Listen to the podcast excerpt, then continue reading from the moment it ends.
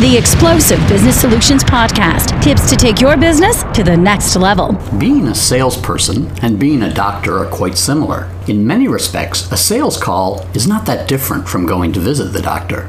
The first thing the doc wants to know is where it hurts, and one of the first steps in the sales process is also asking about the pain.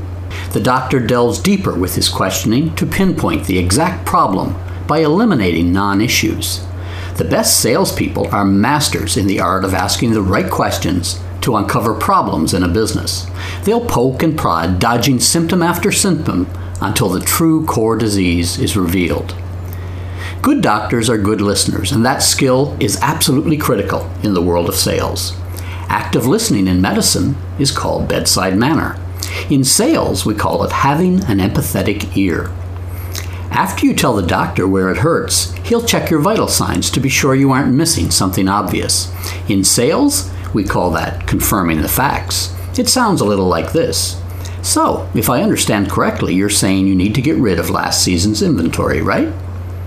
The doctor presents his diagnosis and offers a prescription as the solution. Take two of these and call me in 10 days if symptoms persist.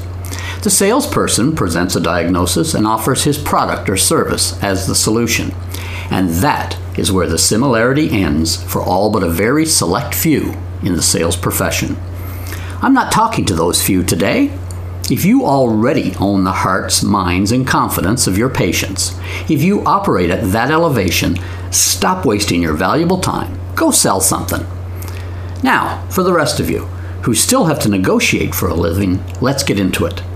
But first, let me tell you how you'll know when you've graduated and become a Tier 2 sales professional.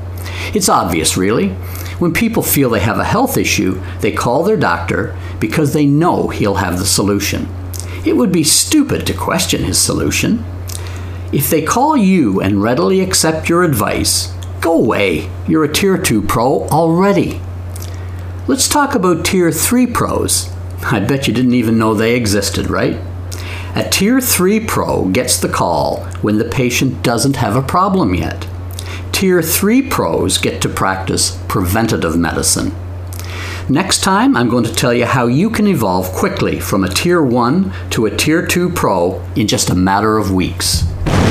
Explosive Business Solutions with Dave Newberry. Find out more at explosivebusinesssolutions.com.